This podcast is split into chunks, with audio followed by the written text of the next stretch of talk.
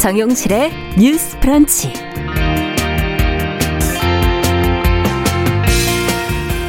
안녕하십니까. 정용실입니다. 사람은 누구나 예뻐지고 싶어 하지요. 그런데 그 마음이 오로지 나만의 것인지 또 사회의 압박을 내면화한 것인지 헷갈릴 때가 있습니다.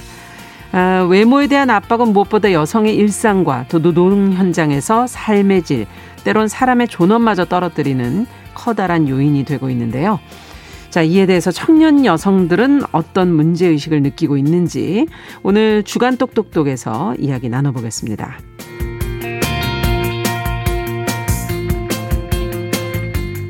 네, 문화재와 유물이라고 하면은 왠지 고리타분하고 재미없는 분야라고 느끼는 분들 적지 않은데요.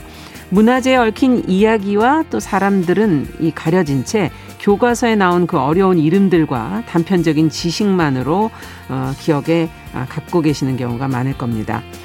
자, 근데 오늘 초대석에서는 이 문화재 이야기를 재밌고 쉽게 대중에게 전해주는 작가 한 분이 계셔서 저희가 모셔서 궁궐을 비롯한 문화재에 대한 우리의 생각을 새롭게 만들어보는 시간 아, 가져보겠습니다. 7월 9일 금요일 정용실의 뉴스 브런치 문을 엽니다.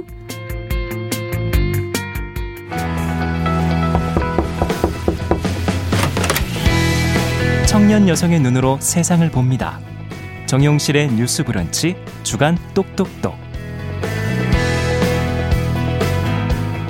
네, 금요일은 주간 똑똑똑으로 시작을 합니다. 기성세대들의 담론을 넘어서 청년 여성들은 어떤 시각을 가지고 있는지 어, 다양한 주제를 가지고 같이 한번 들어보겠습니다. 오늘도 두 분 자리해 주셨습니다. 개관올레 이진성 편집장 안녕하세요. 안녕하세요. 그리고 청소년 페미니스트 네트워크 위티 양재 활동가 안녕하세요. 네, 안녕하세요. 자, 오늘은 외모 얘기를 좀 해보자고요. 외모. 어, 여성의 외모에 대한 사회적인 압박, 또 꾸밈 노동 뭐 이런 어, 이야기를 좀 나눠보도록 하겠습니다. 어, 지금 꾸밈 노동 이런 얘기를 하니까 들으시는 분들 중에 아니 꾸미는 게 왜 노동이고 압박이야? 음.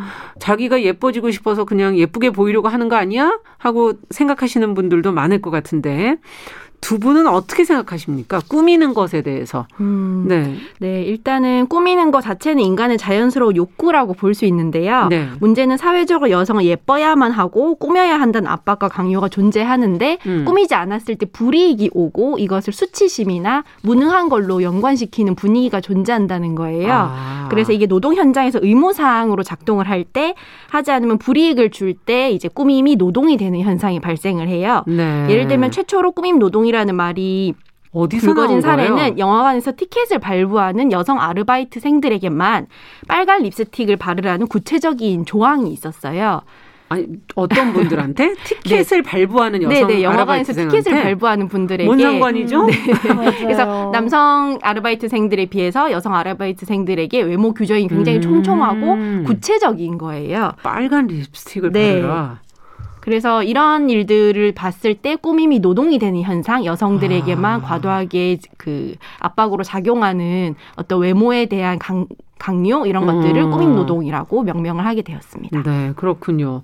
어떻게 보세요, 양재 활동가께서는? 음, 그렇죠. 사실은 꾸밈이라는 것, 나 자신의 취향을 찾아가고 드러내는 일이라는 게 마땅히 즐거운 일이어야 하는데 음. 우리가 꾸밈을 하면서 정말 즐겁기만 했을까? 때로는 그냥 편하게 집 밖에 나가고 싶은데 화장을 안 하면 집 밖에 나가지 못하는 상황이 있다거나 네 아니면 말씀하신 것처럼 노동 현장에서 뭐 머리망을 써야 된다 스타킹을 뭐로 신어야 된다 이런 아. 얘기들을 들었을 때 우린 정말 즐거웠을까 뭐 왜 여성과 남성에게 꾸밈의 기준은 다른가 여성은 음. 화장을 안 하는 게 되게 유난스러운 일인데 남성이 화장을 하면 왜 예외적인 일이 되는가 이런 질문들에 음. 대해 우리가 대답해 볼 필요가 있다라고 생각하고 그랬을 음. 때전 사회적으로 요구 요구받아온 꾸밈들이 있고 그것이 폭력이나 압박이 될 수 있다고 느낍니다. 음, 네. 어, 노동 현장에서 조금 더 이 꾸밈이라는 문제를 들여다볼 필요가 있는 것 같고 지금 그것이 어떤 압박이나 요구라면 그것도 한번 생각해 볼 부분이 있다는 게 두 분의 공통적인 얘기신데 좀 더 구체적으로 알고 싶네요. 그 외모에 대한 압박? 어떤 음. 게 있을까요? 어, 가정 내에서부터도 뭐 압박을 겪는다라고들 얘기를 하시는데 그건 또 어떤 경우일까? 경험 속에서 좀 얘기를 해주세요. 음. 음, 이준성 편집장. 네, 일단은 제가 통통하다라는 걸 느낀 게 제 기억으로는 여섯 살에서 일곱 살 때였어요. 그렇게 어린 그렇게 어린 아동에게 어른들이 이미 저 아이는 좀 통통하다 이런 얘기를 이제 했던 네. 것들이 기억이 나고 어. 그게 무슨 뜻인지 몰라서 제가 찾아보고 이랬던 기억이 나거든요. 어. 그래서 어릴 때부터 이제 유아들에게 특히 여아들에게 이런 식으로 이제 외모 평가가 아. 일상적으로 작동을 하고 네. 어렸을 때는 비교적 건강하게 먹고 크라는 권고를 받았으나 스무 살이 되어서 제가 이제 여성이라는 정체성이 음. 더 중요하게 되니까 이제 부모님들도 제가 살이 좀 찌면은 음. 운동을 좀 하는 게 좋지 않겠느냐라고 권유하는 아.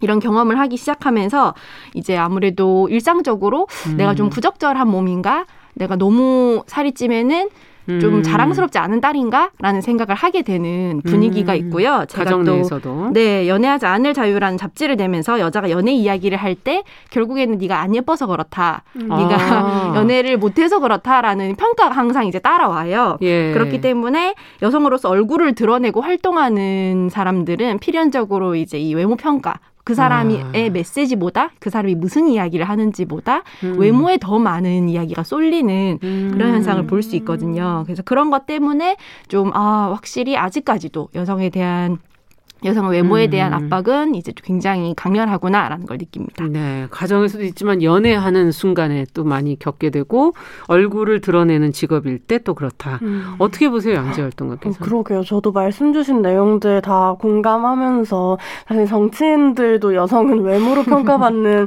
순간들이 심하죠, 네, 되게 네. 많이 생기는 것도 생각이 들고요. 근데 음. 저의 경우에 이런 거였던 것 같아요. 뭔가 순종적이어 보여야 되고 조신해 보여야 돼요. 그래서 단순히 외모만이 아니라 행동 아. 거지. 그래서 좀 작아 보여야 되고 연약해 보여야 되는 게 되게 많이 요구가 됐었는데 음. 그래서 그렇지 않은 친구들한테는 되게 조폭 마누라라거나 쟤는 남자 같다 이런 식의 선모승 어. 같다라는 칭호가 붙여지는 순간에 아 뭔가 내가 여자다워 보인다는 건 뭐지? 그건 여자다움. 좀 밝은 색의 옷을 입고 치마를 입고 음. 다리를 모으고 다니고 이런 것이구나 같은 걸 좀 자연스럽게 학습하게 된 것 같아요. 아, 네. 그러니까 그냥 단지 얼굴 외모에서 얼굴만이 음, 아니라 지금 전체로 다 지금 확장시켜 주시네요. 네, 태도라든지 그쵸. 몸짓이라든지 그런 것까지도 다 포함해서 네, 들어가는 맞아요. 것이다. 예.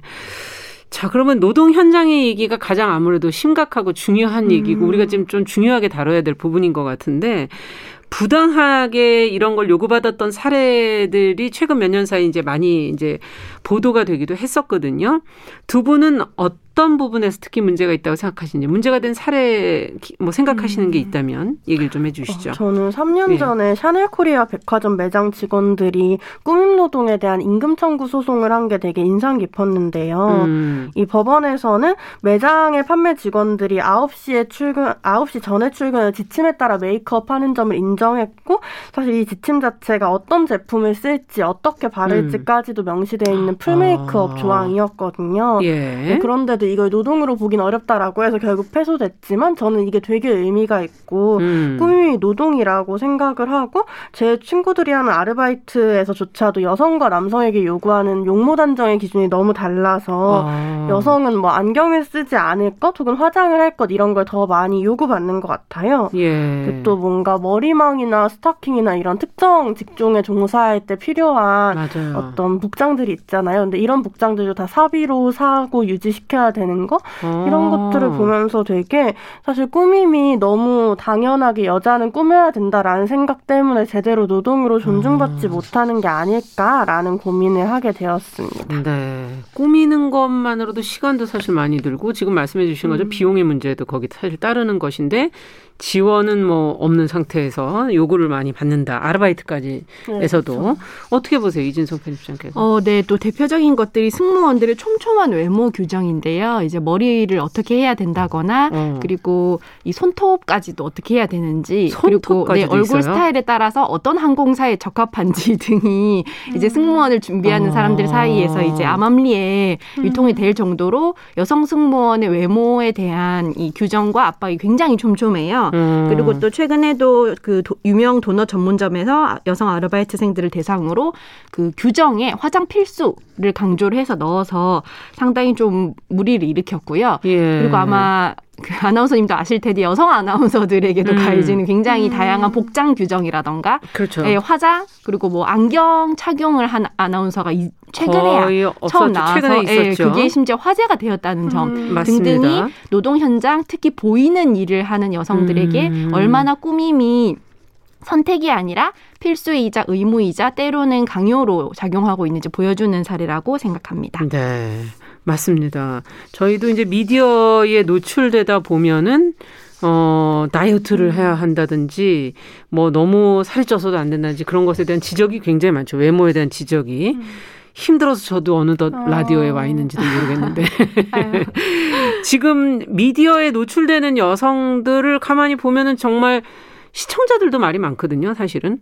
음, 특히 뭐 기상캐스터 이쪽 부분도 좀 붙는 의상들을 많이 입고 네. 불편해 보이죠. 예, 과연 본인은 입고 싶었을까? 뭐 이런 생각이 들기도 하고. 음. 두 분은 어떻게 보십니까? 지금 이 중에서도 특히 음 여자 승무원 얘기해 주셨고 미디어에 노출되는 여성 얘기를 해 주셔서 네. 미디어에 네. 노출되는 여성들 얘기를 조금 가보죠. 어, 네. 일단은 미디어에 노출되는 여성들의 경우에는 소위 말하는 상상 속의 여성성 그러니까 현실의 음. 여성이라기보다는 여성은 이럴 것이다라고 상상되는 여성성을 가장 축적하는 방향으로 가고 있어요. 상상 속의 여성성은 뭐 네, 어떤 그러니까 겁니까? 예를 들면 예. 여자는 예. 뭐 몸의 곡선이 이렇다. 아. 여자들은 가녀리다. 여자들은 아. 하늘하늘한 옷이 잘 어울리고 그런 걸 입어야 예쁘다 이런 것들 사실 현실을 살아간 여성들의 체형은 굉장히 다양하고 음. 네 또 취향이라던가 어울리는 것이라던가 이런 것들이 다 다르기 마련, 피부라던가 예. 헤어스타일 다 다르기 마련인데 이런 것들이 우리가 항상 생사, 상상하는 여자는 이래야 돼. 음. 이, 런게 여자야라는 이미지에 맞춰서 천편일률적으로 이제 만들어지고 있는데요. 네. 이게 아무래도 여성을 그 직업에 종사하는 전문가가 아니라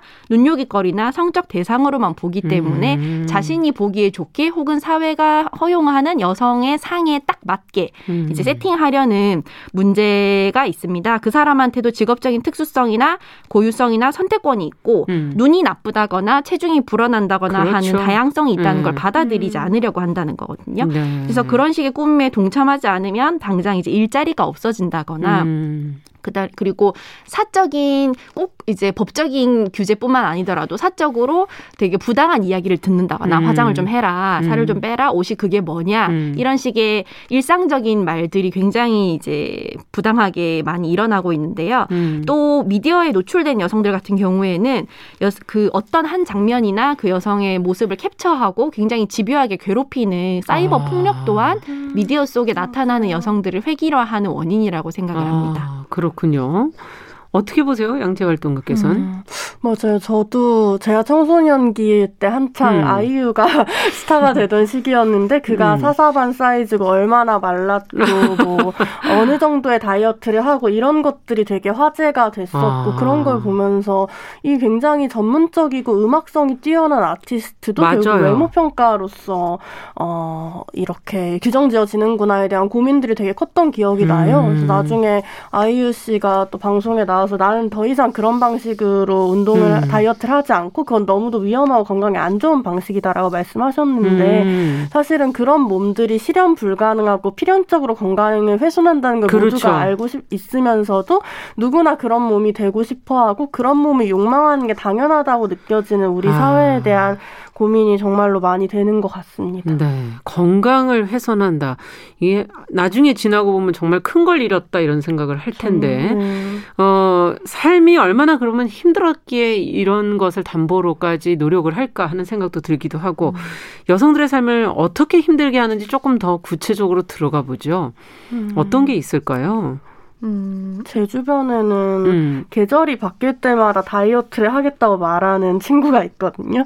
여름만 네. 다가오면? 네, 그쵸. 그냥, 어, 두 달에 한 번은 그가 다이어트를 결심하는 걸 볼 수 있고 그럼 이제 친구들도 어련히 들어주면서 아 네. 그래도 운동을 하면서 해야지 이렇게 얘기를 하게 됐는데 네. 근데 제가 되게 신기했던 건 뭐 살을 빼기 위해 공차를 같은 이런 음. 음료수를 식사로 먹는다거나 뭐 하루 종일 굶는다거나 이런 아. 방식으로 다이어트를 해본 경험이 저의 주변에 대부분 있더라고요. 맞아요. 그래서 뭐 음. 나중에 빈혈이 와가지고 이걸 그만두게 됐다 이런 식의 얘기들이 조언처럼 음. 나돌아다니는 그래서 그런 면에서 사실은 어 저희 단체 여성 청소년이고 페미니스트인 사람들과 단체에서 얘기하다가도 정말 많은 여성 청소년들이 다이어트를 시도하고 스스로의 몸이 굉장히 미워한다는 걸 많이 음. 느끼게 돼요. 아. 그래서 2019년 서울시 통계에 따르면 서울시 여자 고등학생 10명 중 3명이 내가 살찐 상태가 아니고 표준 체중임에도 살쪘다고 생각을 하고 또 최근 5년간 국내 거식증 환자 중 10대 여성 청소년 14.4%로 가장 많은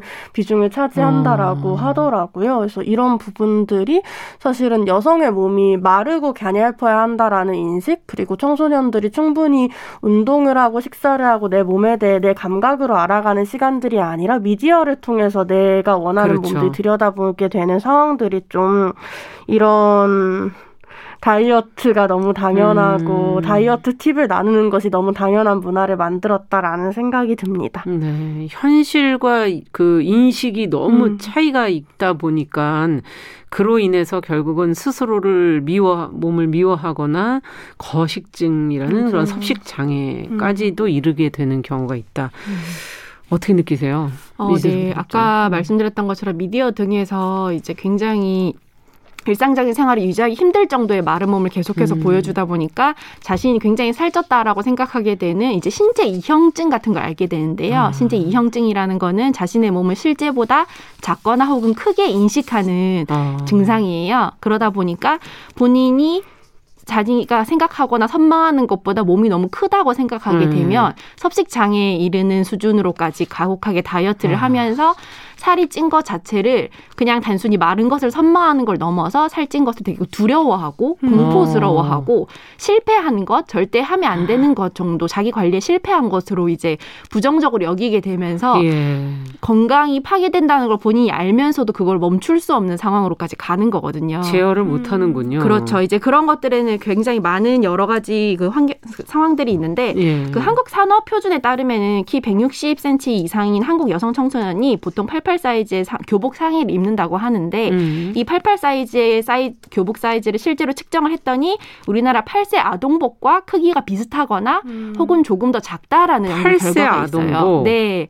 그러니까 여성들에게 얼마나 몸을 작게 만들도록 아. 강요를 하고 그 안에 들어가지 못하면 부적절한 몸으로 느끼게 음. 하는가. 사이즈도 그럼 이거는 좀 개선해야 되는 거네요. 그렇죠. 그래서 사실 최근에는 프리 사이즈라고 하는 옷들이 너무 작게 나와서 이게 사람 옷이냐 강아지 옷이냐라는 자조가 아. 이제 유행할 정도로 이게 누구를 위한 프리 사이즈인가라는 말이 나올 정도로 패션 산업계에서 이 사이즈를 좀 획일적으로 작게 만들고 다양한 사이즈를 만들지 않으면서 음. 여성들이 사소한 실패가 쌓이게 되는 자신이 옷을 샀는데 이게 맞지 않으면 내가 문제라고 생각하게 되는 음. 네. 브랜드마다도 또 어, 느 이상의 사이즈는 아예 제작을 안 하기 때문에 그렇죠. 그 이상의 몸을 가진 사람들은 옷을 사 입을 수 없는 네 맞아요 그런 경우도 있지 않습니까? 그렇죠. 그러면서 계속해서 예. 실패와 거절의 경험이 쌓이다 보니까 이제 점점 더 자기의 아. 몸을 혐오하게 되는 네, 그런 과정을 밟게 됩니다. 아 그렇군요.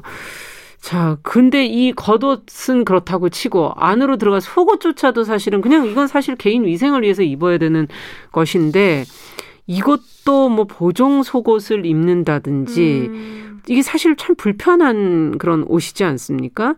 어, 또 편한 속옷을 원하는 여성들이 많아지면서 요즘에는 좀 분위기가 달라진 것 같긴 한데 뭐 탈브라 뭐 노브라 뭐 이런 얘기도 언급이 되고 있고요. 어떻게들 보시는지 속옷에 대한 문제도 한번 짚어보죠. 음, 저 속옷에 대해 썼던 되게 재밌는 글 중에 하나는 들었던 재밌는 얘기 중에 하나는 음. 이제 브래지어를 가슴을 가리기 위해 브래지어를 입고 브래지어를 입었다는 걸 가리기 위해 또 끝나시를 입고 그 위에 겉옷을 입는 아. 이 어떤 여성의 몸이라는 걸 되게 가려야 되고 감춰야 되는 것으로 보는 한국 사회에 대한 어떤 음. 비판이 있었는데요. 어, 저도 자립한 이후부터 브래지어를 입지 않기 시작했고 음. 어, 재작년에는 이런 탈브라 운동에 관련된 인터뷰에 나왔는데 있는데 되게 욕을 많이 먹었어요. 뭐 이를테면 뭐 음. 뭐 불알에 하는 게 가슴이 처지지 않기 위해서다, 예의다 이런 식으로 뭐 이야기를 하시는 분들도 많았고, 어. 근데 사실은 불알에 하는 게 신체 건강에 좋다는 과학적 근거는 좀 아무데도 없고. 받고 오히려 브라를 안 해봤더니 소화가 잘 되더라라는 그쵸, 저의 소화 답답하죠. 네. 음, 그렇죠. 네. 개인적 결론이 있었거든요. 이제 아. 브라를 안 하고 몸이 좀 괜찮아진 것 같다 이런 아. 게 있었고 또 아무튼 어 그때 되게 많이 받았던 악플 중에 하나는 브라를 하지 않아도 아무도 관심 가지지 않을 얼굴 맨몸으로 다녀도 아무도 뭐라 안 한다 이런 악플을 들었는데 예. 이런 말 자체가 여성의 가슴이 얼마나 성애화되어 있고 있고 음. 되게 섹슈얼하게 되어 있는지에 음. 대한 얘기들이 좀 될 것 같아요. 그러니까 뭐 해수욕장에서 남성들이 어떤 젖꼭지를 드러내고 서핑을 하고 뭐 이런 것들은 전혀 야하지 않은데 음. 여성들이 그러한 행위라면 되게 야한 것으로 느껴지잖아요. 그래서 예. 이제 탈브라를 욕하는 사람들이 오히려 브라라는 것이 얼마나 어떤 여성의 몸을 섹슈얼한 몸으로만 바라보는 음. 시선에서 태어났는지를 잘 보여주는 것 같다라는 생각이 들어요. 그러네요. 네. 예. 이진성 편집장께서는 어떻게 느끼세요? 어, 일단 꿈의 영역에서 속옷을 이야기하자면 많은 여성들이 의문을 갖고 있을 텐데 이 예. 여성 팬티에 달려있는 정체불명, 의미불명의 리본에 대해서 생각을 하게 됩니다. 배겨요? 네, 도대체 이 아이는 왜 있는가? 아무런 의미가 없고 음. 네. 한 번도 생각을 안 해봤는데 네, 도대체 그 아이는 왜 있는가? 원하지 않지만 거의 피하기도 어려운 존재거든요. 그래서 네, 느닷없이 지금 지적을 해주셔서 네. 웃음이 나오네요. 네. 그런 식으로 네. 이게 이 용도에 음. 필요한 건가? 여기서까지 이렇게 음. 굳이 겉옷에 방해되지 않습니까? 네, 그러니까 오히려 쓸데없지 않나 이런 생각을 많이 하게 되는데요. 네. 그거 외에도 이제 브래지와 음. 이제 팬티 색깔을 맞춰야 된다. 뭐 그게 예의다. 뭐 이런 인식도 있고요. 네. 네. 가슴이 처질 것을 공포로 주입하는 광고 같은 것들이 음. 여성들로 하여금 속옷이 이제 좀 더 불편하더라도 되게 아름다움을 위해서 참아야 하는 것. 아. 자기 몸보다는 그 심미적인 것들을 더 신경 쓰도록 하는 분위기로도 작용을 음. 하고 있다고 봅니다. 건강보다도 음. 심미적인 걸 더 중요하게 생각하는. 네. 네. 이것도 좀 모순적이네요. 어쨌든 너무 많이 꾸미는 여성은 또 비난하면서 여성의 꾸밈은 강요하고 음. 자연스러운 아름다움이라고 표현하는데 그건 어디까지인가 뭐 이런 생각도 음. 들기도 하고 또 음란해서도 안 되지 않습니까? 어 음. 과연 어떻게 맞추라는 것인지 어 아름다운 여성이 너무 좁은 그런 어 기준을 갖고 있는 거 아닐까? 음. 너무 좁아서 거기에 자신의 몸을 좁은 침대처럼 음. 내 몸을 거기다 갖다 맞출 수가 있을까 이런 생각이 들기도 하는데 맞아. 예, 두 분은 어떠신지. 음. 음. 네, 일단은 여성의 아름다움 혹은 올바르고 적절한 바람직한 여성이라는 건 되게 외줄타기 같다는 생각을 많이 하는데요. 음. 너무 어떻게 하면 안 되는데, 그렇, 너무 하면 안 되는데, 그렇다고 또 너무 안 하면 안 되는 굉장히 애매한 중간을 항상 네. 맞춰야 되거든요. 예. 그래서 혐오와 숭배 속에서 이제 여성을 이렇게 이분법적으로 나누는 그 프레임 속에 있기 때문에 아. 꾸미기를 강요하면서도 동시에 꾸민 여성은 전문적이지 않다거나 머리가 비었다 이런 전통적인 여성 그렇죠. 혐오 가 있죠. 드라마 속에 나온 악녀들은 굉장히 화려하게 꾸민. 여성의 경우가 많은 어. 것처럼 네 그래서 이런 것들을 볼 때 과연 우리가 어느 지점을 맞추는 그러니까 누군가의 그 기준에 영원히 맞추는 것은 불가능하기 때문에 그렇죠. 결국엔 내 맘대로 사는 게 가장 나은 길이지 않을까 어. 이렇게 생각을 하게 됩니다. 혐오의 대상이자 숭배의 대상으로 너무 이분법해 음. 놨기 때문에 그 중간이 없기 때문에 네. 네 그게 좁기 때문에 외줄타기다 이런 표현을 지금 해주셨어요. 음. 어떻게 보세요? 맞아요. 저는 음. 사실 학교 다니면서 이걸 되게 많이 느꼈던 것 같은데 음. 청소년 신문 요즘 것들의 에세이에서 이런 문장이 나와요. 빨간 립스틱을 바 바르는 건 추한 일이지만 자연스러운 화장법 정도는 알아야 했다. 근데 정말 그 표현이군요. 네, 네, 이게 정말 그 말씀하신 너무 과하게 음. 꾸며서도 안 되고 너무 안 꾸며서도 안 되는 여성의 현실을 잘 보여주는 문장이라고 생각이 들고 음. 그래서 학교에서 꾸밈을 하는 여학생들에게 많은 교사들이 내면의 아름다움이 중요한 거다. 너는 지금 있는 그대로 예쁘다 이런 식으로 네. 말을 하고 또 사실 화장을 하면 별점을 받는다거나 심지어 속옷 색깔까지도 비치면 야하다고 규제를 하는 학교가 아직도 있거든요. 아. 그래서 이런 식으로 여성 학생들의 이런 복장이나 꾸밈에 대해 굉장히 개입하면서도 음. 또 한편으론 이 여성 학생들이 입는 교복은 어떻냐라고 하면 말씀하신 대로 굉장히 타이트하고 몸의 굴곡을 도드라지게 하는 형태고 참 불편하지 네, 않습니까? 그렇죠. 예. 빳 빳 뚜렷한 면, 음. 편이고 뭐 고무줄 밴딩 이런 게 없고 또 이 교복 바지를 착용하는 것이 여전히 여학생이 무슨 교복 바지야라고 생각하는 음. 점들이 있잖아요.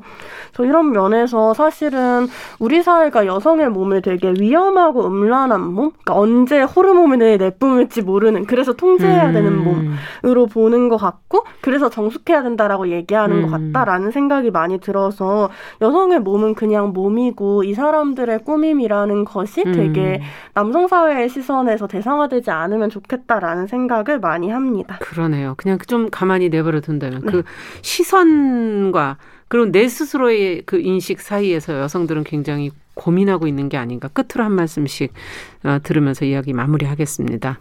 어떻게 해야 될까요? 음. 네, 제일 중요한 것은 칭찬이든 비난이든 음. 이제 body talk 몸에 대해서 이야기하지 않기. 이걸 음. 일주일만 한번 실천을 해보시면 우리가 음. 생각보다 너무 많은 외모 평가를 입에 담고 있다는 걸 알게 되고 그렇죠. 주변에 많은 것들이 변할 겁니다. 네, 어떻게 보십니까, 음. 양재 활동가? 네, 저는 사실 무언가를 좋아하게 만들고 무언가 이것이 내가 좋아하고 지켜야 하는 것이야라는 방식으로 꾸밈을 해왔던 것 같은데 많은 여성들이 음. 사실 사회가 말하는 미의 기준이 아니. 아니라 내가 원하는 꾸밈을 할 수 있는 세상이 필요하지 않을까라는 생각이 듭니다. 네. 주간 똑똑똑 오늘은 사회가 여성에게 가하고 있는 어, 외모 압박 그리고 꾸밈 노동에 대한 이야기 저희가 두 분과 함께 이야기 나눠봤습니다. 청소년 페미니스트 네트워크 위티 양재 활동가 기관올레 이진성 편집장과 함께했습니다. 오늘 말씀 잘 들었습니다. 감사합니다. 감사합니다. 감사합니다.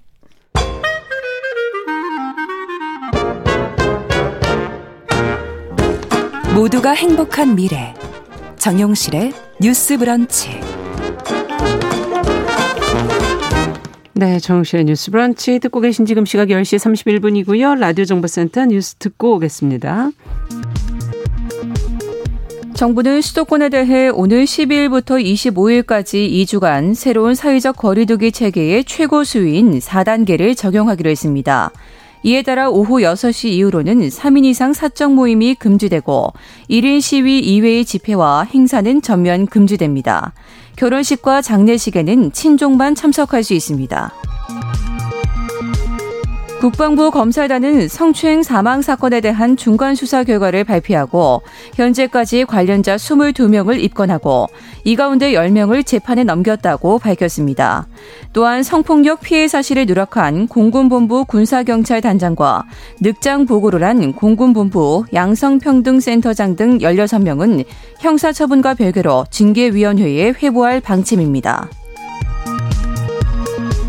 국제 원자력 기구는 일본 정부가 추진하는 후쿠시마 원전 오염수 방류의 안전성을 확인하기 위한 국제 검증단을 구성했습니다.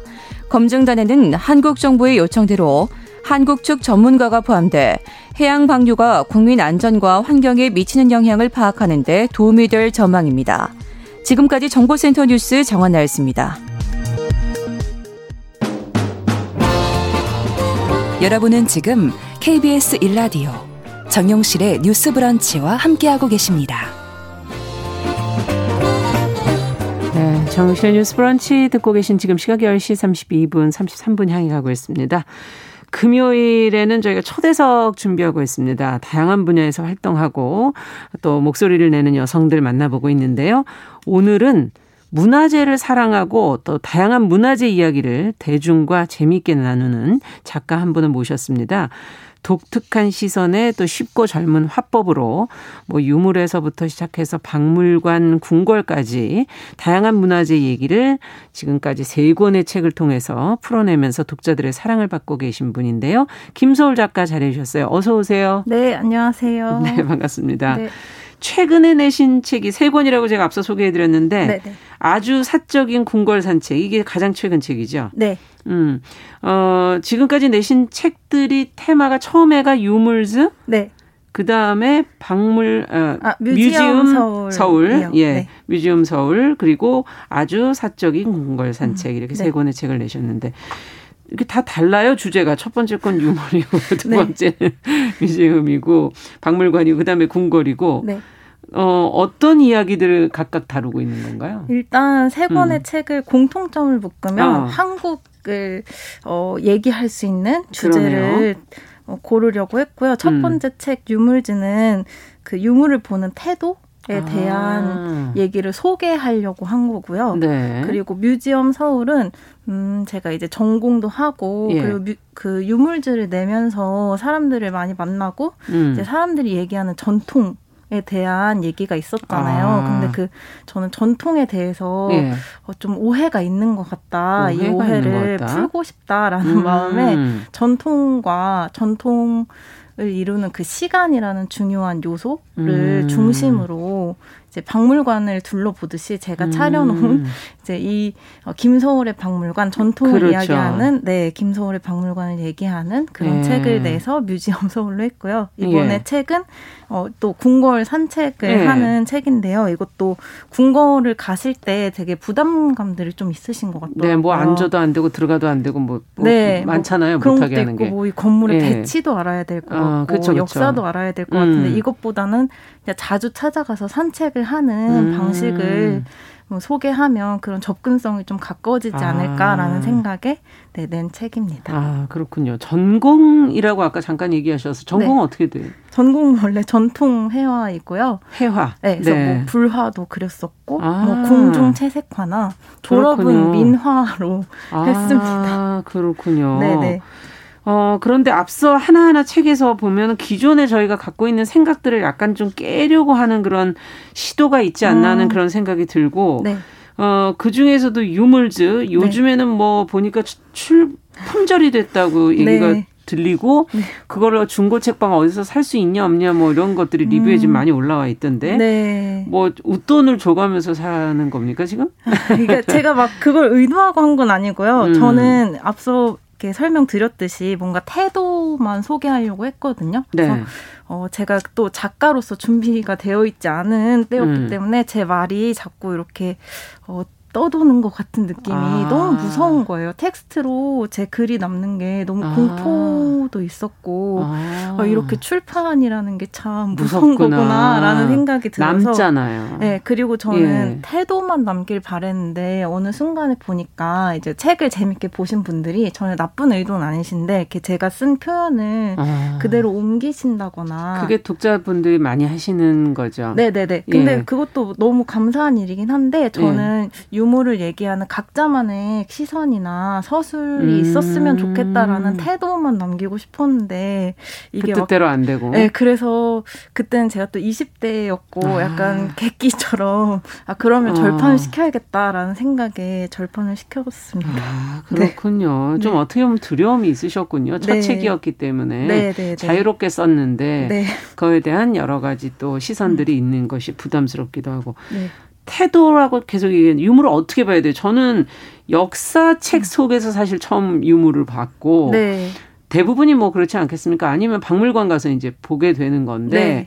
뭔지 뭐 역사를 좀 알고 뭐 음. 그래야지 그 시대에 그게 무슨 의미가 있는지 이런 걸 막 설명을 네. 해놓잖아요. 그거 네, 읽다 네, 네. 보면은 유물은 막상 보는 건 1초도 안 보고 네. 그 설명만 한창 읽다 간단 말이에요.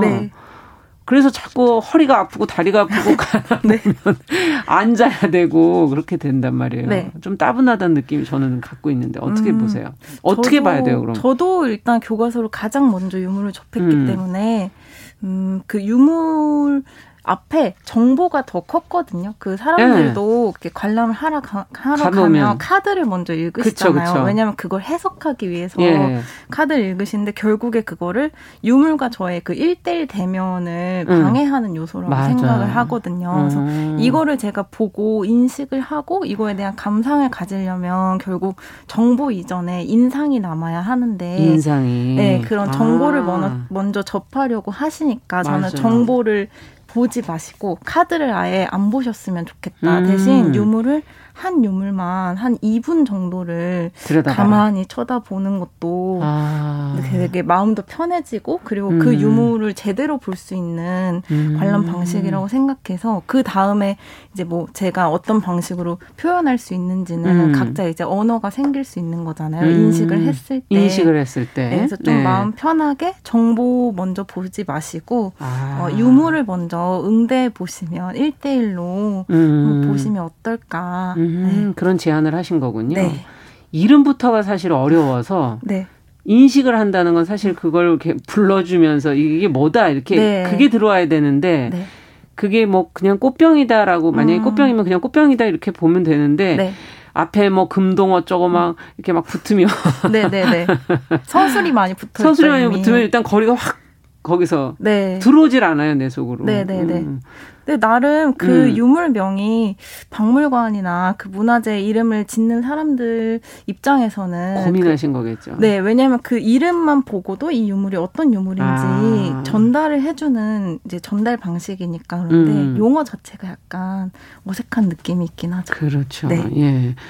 자, 근데도 또 유물을 이렇게 책으로 보시면서 이번에 반응이 좋은 걸 보면 네. 다들 뭔가 관심들이 있으셨나 이런 생각이 들기도 하고 네. 박물관에서는 힘들어 하시더니 책으로는 재밌어 하신 건가? 음, 어. 일단 공간에서 좀 부담감이 있으실 수도 음. 있고요. 또 약간 조용해야 되고 걸음도 그렇죠. 크게 걸으면 안 될 것 같고 네. 집중해서 봐야 될 것 같은데 네. 집중이 안 되고 막 어렵고 이런데 네. 책으로 보면 네. 어, 이게 유물이랑 진짜 1대1로 음. 원하는 만큼 내가 이걸 음. 볼수 있잖아요. 그래, 앉은 자리에서, 뭐, 그렇죠, 누운 그렇죠. 자리에서 네. 언제든 어디에서나 볼 수 있으니까 그걸 좋아하시는 것 아. 같고요. 그리고 제가 이렇게 되게 가볍게 음. 많이 얘기를 해놓으니까 다들 어 이렇게 해도 되는구나라고 음. 생각하시고 좀 편안해지는 거군요. 네, 아 그럼 나도 해봐야지라는 어. 생각이 드시는 것 같아요. 한번 네. 시도를 해보시게 되는. 네. 그러면 본인은 원래 전통 회화가 전공이시라고 했는데. 네. 이런 것에 관심을 갖게 되신 이유, 문화재 덕후가 되신 이유는 뭡니까? 아. 어떤 계기가 있었습니까? 일단 전공을 선택한 이유는요. 음. 관심이 있어서 한 건 아니고 음. 제가 원래 그 전에 그런 미술 전공을 음. 했었는데 그 아예 전통 회화 전공은 아니었거든요. 아. 근데 어, 뭔가 그 완전 20대 초반에 내가 제일 잘 나가고 싶다 이런 예. 마음이 정말 최고조에 달해 있을 때 예. 아무도 하지 않은 걸 해보고 해보면 예, 음. 너무 좋을 것 같다라는 생각으로 아 그러면은 음. 불화를 음. 가지고 작업을 해보면 어떨까라는 생각으로 처음엔 정말 단순하게 기법을 배우고 싶은 마음에 음. 학교 입학을 했는데 저도 모르게 천천히 스며들어서 아. 어, 저도 모르게 문화재에 되게 익숙해져 있더라고요. 아, 자꾸 보다 보니까. 네네네. 네, 네. 어, 그래서 어느덧 빠져들게 된 것이다. 네, 그래서 뭔가 이렇게 되게 큰, 어, 막, 덕통사고라고 좀 그런 게 있었던. 뭐요? 다시 덕. 덕통사고라고, 이렇게 음. 막, 어, 덕후들, 오타쿠들이 음. 아, 계기가 걸, 있는 거예요? 네, 보고 막 이렇게 교통사고를 당하듯이 아. 이렇게 뭔가 강렬하게 오는 순간에 덕통사고라고 하는데 덕통사고라고 부르는군요, 그거를. 네, 그거를 제가 어. 느껴서 시작한 건 아니고요. 이렇게 유물을 좋아하다 보니까 음. 그런 덕통사고를 느낀 유물이 있긴 음. 하지만 처음 음. 계기는 네, 그런 아주 좋음에서 시작한 건 아니었고요. 그냥 스며들어가서 네. 서서히 네. 그러면은 유물 중에 이렇게 덕통 사고가 났던 거는 뭡니까? 어. 어떤 겁니까? 앞서 궁금한. 얘기하신 것처럼 그 유물명이 워낙 길다 보니까 제가 정확히 생각은 안 나는데 네. 청자 주전자예요. 네. 고려 시대 청자 주전자이고 네. 되게 동그란 약간 어, 동화 동화 같이 생겼어요. 어. 동화 같이 생긴데 음각으로 어. 그 오이랑 넝쿨 무늬가 들어가 어. 있는 주전자가 있거든요. 예. 근데 그 청자의 색깔과 그 음. 오이의 음각 무늬가 진짜 어, 너무나 멋들어지게 어우러지고 아. 그두 개가 주는 같이 어, 시너지가 예. 정말 시원한 느낌이 있거든요. 아, 그러네요, 진짜 상상해 네. 보니까. 그 실제로 보면 음. 와 너무 그 상쾌하고 음. 시원한 느낌이 드는 그런 유물을 제가 정말 좋아하는 게 있거든요. 예. 그래서 그걸 볼 때마다 너무 좋다, 어. 마음이 설레고 만져보고 싶다라는 마음이 정말 만져보고 강, 싶다. 네, 강렬하게 써 있어요. 드는. 만지지 마십시오. 네. 맞아요. 어떨 땐 때로는 정말 이렇게 촉감이 어떨까? 네. 네, 뭐 이렇게 가까이 좀 더 가보고 음. 싶은 호기심이 생기기 시작하면 음. 가까이 가보고 싶어지죠. 네. 예. 이게 근데 어 사실은 역사랑 앞서도 음. 밀접한 관계가 있어서 그럼 역사에도 관심을 갖게 되신 겁니까?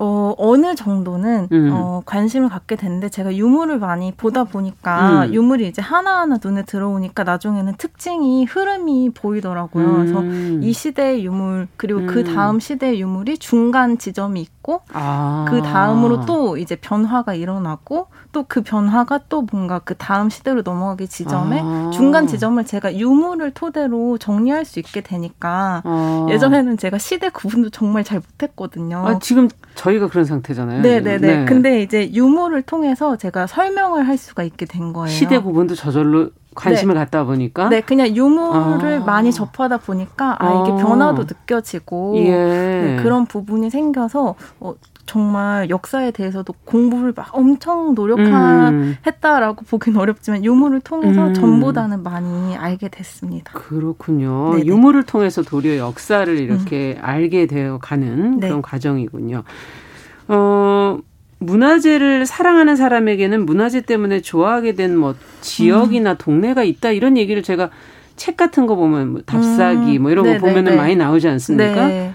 있으세요 혹시? 어, 네, 저 제가 원래 경기도 여주가 네. 태어난 곳이거든요. 아. 근데 저는 이제 뭐 많은 다른 분들도 그러시겠지만 제 고향을 막 이렇게 막 좋아한 적이 없어요. 예. 고향의 특징도 잘 모르겠고 사실 막 고향을 골라서 태어나는 건 아니잖아요. 아, 그렇죠. 그래서 고향에 가보지 않는 분도 계시고 그럴 텐데 별 예. 생각이 없고 이렇게 음. 별로 좋아하지 않았는데 제가 한 2, 3년 전쯤에 음. 한참 마애불을 마애불 네, 산에 있는 그 절벽에 새겨진, 새겨진. 마애불을 네. 찾으러 다닌 적이 있거든요. 너무 아. 좋아해서 근데 그 마애불을 찾다 보니까 여주에 그 강이 보이는 네. 절벽에 진짜 강이 멋들어지게 보이는 view를 이렇게 정면으로 바라보고 있는 절이 마을... 있습니까? 그러면 거기? 아니, 거기 작은 남자처럼 있고요. 어. 개신리에 있는 마애불인데요. 예. 그 부처가 있는 곳에 가서 강 쪽을 보면 음.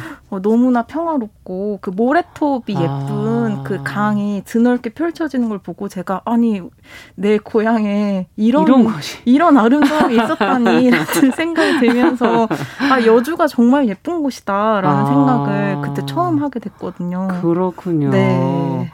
어떻게 보면 이 좋아하는 거 찾아가지고 가다 네. 보니까 고향이었고 고향의 아름다움이 다시 보였고 네. 네. 재밌네요. 자, 지금 뭐 유물 얘기도 해보고 저희가 불화 얘기도 좀 해보고 마애불 얘기도 해봤는데 지금 궁궐 산책이라는 책을 최근에 내셨는데 그책 네. 얘기로 조금 이제 돌아가 네. 보도록 하죠. 아주 사적인 궁궐 산책. 사실 서울 사대문 안에 많은 궁궐이 있고 뭐 밤에도 요즘엔 야간 산책 네. 가시는 분들도 계시고 가시면 또 안내를 또 해주시는 음. 분들도 계시기 때문에 네네. 네. 어 전과 모르 어뭐 전과 달리 많이들 이제 가게 돼 음. 있는데 음. 일반 시민들이 모르는 음. 그런 매력은 어디에 있나요? 궁궐은 갈 때마다 그냥 음. 둘러보긴 저도 많이 둘러봤어요. 저는 음. 음, 굳이 그 궁궐에 대해서 좀 익숙하지 않은 분들한테 비 오는 날에 비 사람이 오는 별로 없잖아요. 네. 비 오는 날에 가보시길 좀 추천을 드리거든요. 어. 비 오는 날 가면 그 원래 궁궐이 담장을 넘어서 조금씩 그 건물 안쪽으로 들어갈수록 점점 도시 소음이랑 멀어지면서 아. 서울 중심이잖아요. 맞아. 중심가에 있는 데인데 정말 고요해요. 근데 그게 비가 아. 오면 더 이렇게 차분해지는 게 있거든요. 그래서 네. 저는 비가 오는 날 음, 혼자 가보셔도 좋고 어, 여러 명이랑 같이 모여서 가도 되는데요. 음, 그냥 조용히 이렇게 도시 소음이랑 멀어지는 걸 느껴지면서 아. 궁 안을 걷는 내 발자국 소리. 뭐, 내 발자국 소리. 네. 그래서 어. 비가 내리는 소리. 어, 비가 내리는 소리. 그리고 비가 오면 그 새들이 되게 많이 울잖아요. 까치가 예. 네, 더 많이 울잖아요. 그런 새들이 어디서 날아들고 음. 어디에서 오는지 이런 거를 그 서울 아닌데 좀 적막한 공간 안에서 음. 그런 현실감이죠. 지금 내가 여기 있고 여기서 내가 걷는 걸음 그리고 지금 있는 공간의 이 풍경을 음. 한번 느껴보시는 거를 적극 추천드립니다. 아 진짜 오감으로 느끼시는 거군요. 네. 저는 궁궐을 가면은 소리는 신경 안 써봤고 네. 눈으로 궁궐을 아 뭘 봐야 되나 이러면서 네네네. 네, 네. 봤었는데 때로는 비로만 네. 예, 한번 느껴보시는 것도 음. 비 오는 날에 음. 발자국 소리, 빗소리, 네. 새소리. 네. 예. 어, 전혀 전혀 한 번도 그걸 느껴보면서 걸어본 적이 없다는 생각이 들기도 하네요. 네. 어, 일상 속에서 또 어떤 순간에 음. 궁궐을 가면 좋을까요? 지금 비 오는 날을 얘기해 주셨지만. 어, 이게 음, 박물관이나 유물이나 사람들이 음. 좀 음, 오해하시는 게 이게 도망가지 않거든요. 근데 음. 도망가는 음. 존재는 아니잖아요. 궁궐 어, 같은 경우는 특히 도망갈 수 없는 존재잖아요. 네, 근데 어쩔 때 보면 어 막 지금 보지 않으면 막 안 될 것처럼 되게 조급함을 느끼시는 것 같아요. 아, 보러 가서. 네. 왜냐하면 그러니까, 오늘 안 오면 네. 내가 또 와서 이거를 보겠나 두 번을. 맞아요, 맞아요. 왜냐하면은 그, 한번 보는 것도 이래 힘든데. 네네. 근데 저는 예. 오히려 그런 마음보다는 어. 가볍게 어. 이제 뭐 뭐 특히 경희궁이나 경희궁은 음. 이제 그 서울역사박물관 뒤에 있는데 입장료가 없고요. 덕수궁은 광화문 근처에 있는데 음. 그 출입구가 도심이랑 되게 가깝잖아요. 맞아요. 뭔가 굳이 걸어 들어가지 않아도 되고. 예. 그래서 그런 궁궐 좀 쉽게 드나들 수 있는 곳을 음. 진짜 짧게 있죠. 저는 그런 광화문에서 보통 출판사 분들과 미팅도 많이 그쵸, 해가지고 그쵸. 근처에서 시간이 좀 남을 때가 많아요. 네. 그러면 뭐 길게는 3, 40분, 뭐 짧게는 음. 20분 이렇게 남았을 음. 때 요새는 또 코로나라서 카페 같은 데 가기도 힘들잖아요. 맞아요. 그럴 때는 궁궐을 그냥 아, 갑니다. 요즘에 네. 진짜 네. 가끔 들어가면 정말 좋겠네요. 네, 그래서 잠깐 오. 가서 그날 보고 싶은 그날 이렇게 딱 들어갔는데 눈에 들어오는 풍경이 있거든요. 아. 그래서 그거를 하나 보고 아 오늘은 이런 게 참 눈에 들어오는 구나 하고 음. 그냥 시간 되면 나오고. 아 너무 다 완전히 다 보려고 할 거 없이. 네, 왜냐하면 계속 거기 있으니까. 어 다음번에 또 가면 되니까. 네 네 네. 아 그러네요, 진짜. 네. 심리적인 어떤 부담감, 압박감 음. 뭐 이런 거를 조금 내려놓고 보라는 네. 지금 그런 말씀이신 네네네. 것 같고, 예. 그런 거에 왜 사로잡혀 있었는지는 모르겠네요. 빨리 빨리 비용 때문에 그런가. 비용도 그게 드는 것도 아닌데 왜 네. 그랬을까? 예. 어, 어쨌든 최근에 뭐 한글 뭐 금속 활자 뭐 천문시계 물시계 부속품 이런 것들이 이제 많이 발굴이 되지 않습니까? 우리의 네. 어, 문화재들. 네.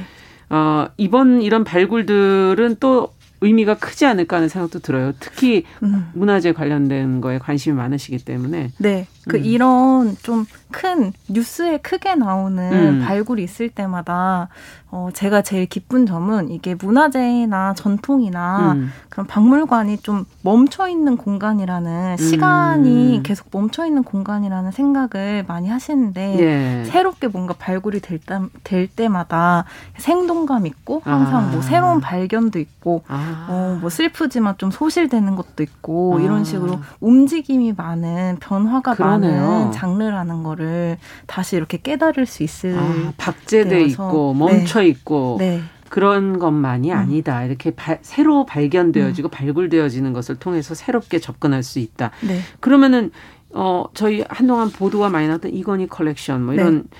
어떻게 보세요, 이거는? 어떻게 어, 활용되면 좋다고 보세요? 어, 개인 소장품들? 어제였나요? 그 음. 이제 부지가 좁혀졌잖아요. 예, 예. 송현동이랑 용산으로. 그렇죠. 근데, 어, 저는 개인적으로 지방에 생기길 바랬거든요. 아. 이 박물관이. 왜냐면은 이게 그냥 사, 그 개인의 재산이 공공화된 걸로 보긴 어렵고 국보급 문화재들이 많이 그렇죠. 포함이 많더라고요. 되어 있잖아요. 네. 근데 어, 저는 문화재나 음. 그런 궁궐도 사실 서울에 쏠려 있는 음. 유적인 만큼 여러 지역에서 그냥 문화재가 좀 흩어져서 사람들이 찾아다니는 재미도 있고, 아. 네, 그리고 이게 박물관이라는 게 한그 음. 그 도시의 중, 문화 중심이 될 수도 있는데, 그렇죠. 이렇게 서울에만 유난히 쏠림이 모든 게 다 있냐? 네, 그것도 저는 공평하진 음. 않다고 생각을 하거든요. 그래서 아. 지방에 있길 좀 바라는 마음도 있었는데 이번에 두 군데로 다시 둘다 서울이어서 지금 네, 약간 음, 아쉬움이 있으시군요. 네, 네, 네, 그랬습니다. 네. 자, 이제 시간이 많이 남지는 않아서 네. 어, 문화재를 볼 수 있는 전시관 박물관이 너무 많아요. 사실은 네. 너무 많아서 지금 말씀해 주신 궁궐도 찍어 주시니까는 아 가봐야지 이런 생각이 들지. 네. 어디를 어떻게 가야 될까? 막연하게 음. 느끼실 수도 있을 것 같아요. 좀 어, 잘 모르는 분들이라도 처음 시작하기에 좋은 곳 아니면 재밌게 볼 수 있는 곳 음. 이런 곳을 한두 군데 좀 추천해 주신다면 네. 조용히 좀 다녀올 수 있을 것 같아요. 어, 일단 음. 입문자 분들한테는 음. 역시 국, 국립중앙박물관을 제일 음. 먼저 추천을 드리고요. 여기 갔을 때도 한 번에 다 그러니까 보지 너무 마시고, 많아서 제가 좀 네, 네. 다 보지 마시고 그냥 한 번에 한 관 정도를 추천을 한 관. 네, 그 정도도 어 이렇게 좀 쉽지 않을 때가 있거든요. 근데 아. 그리고 저의 그 국립중앙박물관의 약간 꿀팁이라고 하면 1층이 음. 제일 사람이 많아요. 음. 1층 선사관에 가장 사람이 많고 3층으로 갈수록 다들 지쳐서 올라오지 않으시거든요. 그래서 저는 예. 그 가자마자 3층을 먼저 보시면 어 이런 데가 있었네 라는 걸 발견하실 수 있을 거예요. 네. 그래서 3층을 먼저 공략 아, 내려갈까요? 그럼 거꾸로? 네, 왜냐하면 또 3층은 불교 미술 쪽으로 먼저 시작이 돼서 아, 맞다. 네, 네, 네 그렇게 돼 있어가지고 네. 아 이런 관이 있었고 그 방가사유상이 1층에서 어, 3층에. 가장 먼 이제 제일 안쪽에 자리하고 아. 있거든요. 그래서 그거는 꼭 보고 가시는 게 좋지 않을까. 아, 방가사유상은 네. 네. 하고요. 뭐 재미있게 보실 음, 수 있는 곳이 요새는 되게 많긴 한데 개인적으로는 그 음, 온양민속박물관이 온양. 네, 온양에 있는 네. 온양민속박물관이 사립박물관이긴 한데요. 네. 정말 젊은 감각으로 음, 톡톡 튀는 전시 오, 어, 구성, 어, 네, 세련된 그런 디자인이 넘실거리는 박물관이어서 이야, 궁금하다. 네, 민속 그 유물을 세련되게 풀기가 어렵지 않은데, 그러니까요. 네, 그거를 주로 이제, 뭐가 전시돼 있나요, 이쪽은? 어, 그런 공예품이 많이 되어 있는데요. 아. 탈도 많이 되어 있고요. 오. 어. 네. 탈도 많이 되어 있고 뭐 한복이라던가 그렇군요. 네. 그런 것을 세련되게 네. 어, 전시를 해놓은 곳이다. 네네네. 어. 가서 보시면 어 이런 이런 식의 박물관도 가능한가라는 아. 생각이 드실 거예요. 네. 네. 자, 끝으로 앞으로도 내실 책이 많을 것 같은데 지금 보니까 네. 궁궐만이 아니라 원래 불화가 전공이니까 그쪽도 네. 있지 않을까. 아, 불화 음, 음. 불화를 다시 뭔가 책을 음. 쓰게 돼도 좋을 것 같고요. 그거 음. 외에도 저는 앞서 했던 것처럼 한국을 음. 얘기할 수 있는 문화재를 음. 중심으로 한국을 얘기할 수 있는 책들을 계속 만들고 그러네요. 싶은 생각했습니다. 네, 기대하겠습니다. 네. 오늘 말씀 시간상 여기까지 들어야 되겠네요. 말씀 잘 들었습니다. 꿀팁 네. 주셔서 감사합니다. 감사합니다. 네, 금요 초대석 오늘은 쉽고 재밌는 화법과 색다른 시각으로 문화재 얘기를 전해주는 김서울 작가를 만나봤습니다.